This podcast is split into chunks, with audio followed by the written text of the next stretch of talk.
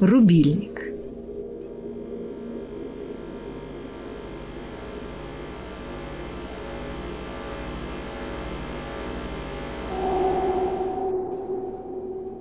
Сильное, почти невыносимое гудение в голове заставило проснуться.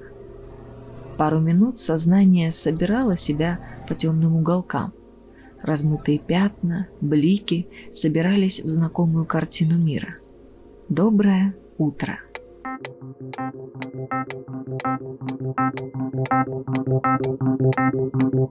Юзик сверил часы на табло с часами на другом табло.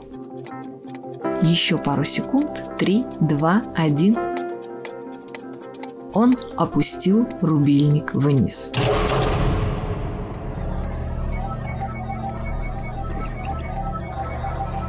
На приборах в разнобой начали зажигаться разноцветные лампочки.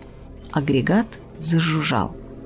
Йозик прислушался к глубокому ровному урчанию аппарата, удовлетворительно кивнул, опустился в кресло и придвинул книгу. Больше всего Йозик любил читать. И если бы за это еще хорошо платили, но Йозик не жаловался. Его работа тоже была ничего, и время на чтение было предостаточно. Главное – вовремя опускать рубильник. А в случае неполадок сразу докладывать в отдел технического обслуживания. Йозик склонился над книгой, провел рукой по шершавой странице, медленно перевернул и с головой окунулся в новую увлекательную историю.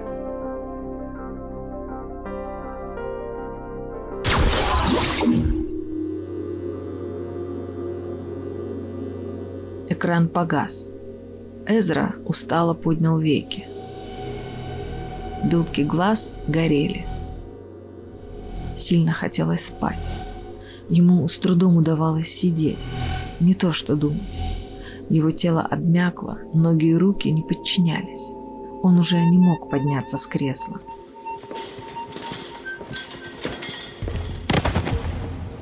Двое охранников темных очках подхватили его и поволокли из зала. Волокли не только Эзру, а и всех остальных зрителей, что были в зале. Обессиленных людей укладывали на кушетки, на голову каждому закрепляли какие-то датчики. Эзра вращал головой по сторонам, шамкал ртом, испуская бессвязные звуки. Перед его глазами расплывались цветные пятна, голоса слились в сплошное гудение.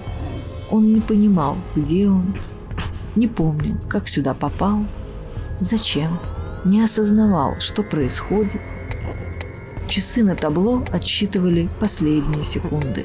Три, два, один. Электрический разряд. Что-то щелкнуло, кольнуло внутри, прямо в мозгу. Эзра расслабился. Он больше не вертел головой. Он засыпал. Белки глаз больше не горели. Чувства притупились. Эзра погружался в глубокий сон. Пока на датчике с равномерным жужжанием бегали по кругу разноцветные огоньки, сознание Эзры очищалось. Оно очищалось от плохих, тяжелых воспоминаний и от хороших тоже. Очищалось от любых переживаний, будь то ненависть или любовь, от мыслей, сложных концепций – надежды, страхи, мечты. Ничто не могло укрыться. Эзра исчезал. Эзры больше не было.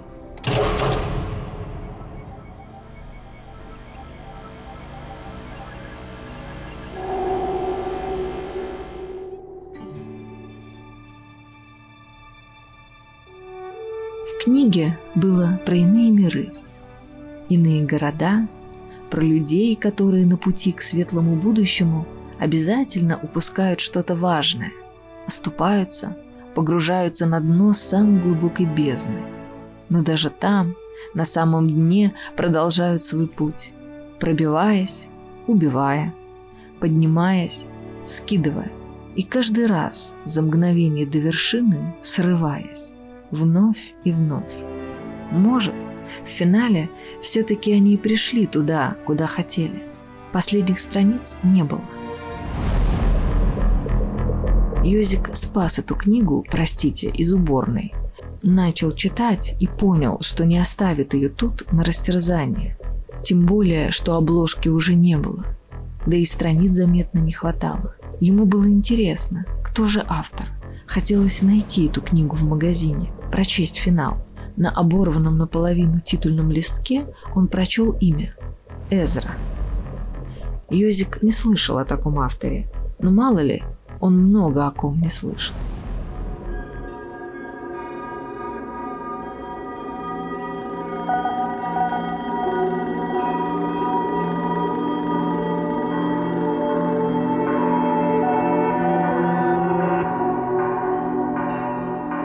Чистый лист.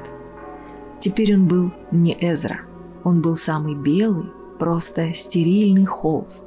Еще через пару часов в его мозг загрузят новые данные, новые воспоминания, новые эмоции, новые смыслы, новые мечты. Он проснется новым человеком, полным энергии, желания строить, творить, двигаться.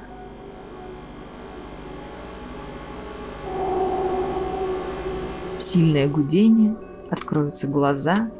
Доброе утро, идеальный человек идеального мира. Эзра энергично натянул на себя рабочий комбинезон. Бодро спустился по лестнице в трубу, зажег фонарик. Вот он, главный вентиль. Эзра потер руки, схватился за колесо, надавил. Вентиль поддался, и начал медленно вращаться. В трубе зашумело, забарабанило, заклокотало. Эзра выдохнул. Работа сделана. Сейчас он поднимется наверх, покурит, щурясь на солнце, и пойдет обедать. Может, у него и не самая важная работа, всего лишь открывать вентиль. Но платят достойно. Он может позволить себе жилье, еду, хорошие сигареты. А что еще нужно?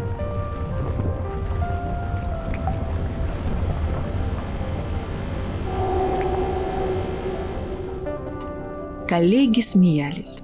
«У тебя самая непыльная работа, Йозик». Йозик скромно улыбался. Что он мог ответить? Да, он не хватал звезд с неба, его работа не была какой-то особо важной, о нем никто не знал, от него особо ничего не зависело. Он сидел в своей коморке, в самом конце длинного коридора. Он был один из многих, кто просто должен был опустить главный рубильник в конкретное время. Ни секунды позже, ни секунды раньше. Один из многих. За эту работу платили вполне достойно. Он мог оплатить свое скромное жилье, купить еды. Но главное, он мог купить книги – а больше ему и не нужно было. Йозик сосредоточенно перебирал книги на полке. Все это он уже прочел. Новые поступления приходили все реже, да и то, что поставлялось, было каким-то скучным и однообразным. Неужели в современном мире извелись нормальные писатели? Йозик покачал головой и вышел из магазина. Настроение испортилось. Но весна все спасала. Весна.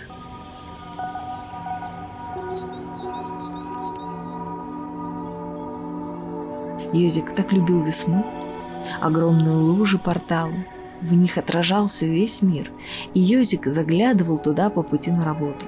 Весной он непременно носил резиновые сапоги, чтобы не обходить порталы, а смело шагать прямо по небу, пусть и в отражении. Йозик повесил дождевик на вешалку, рядом пристроил зонт, быстро натянул рабочий комбинезон, ловко вбежал на четвертый этаж, а там в самый конец длинного коридора. Три, два, один. Опустил рубильник. Обессиленный человек заснул.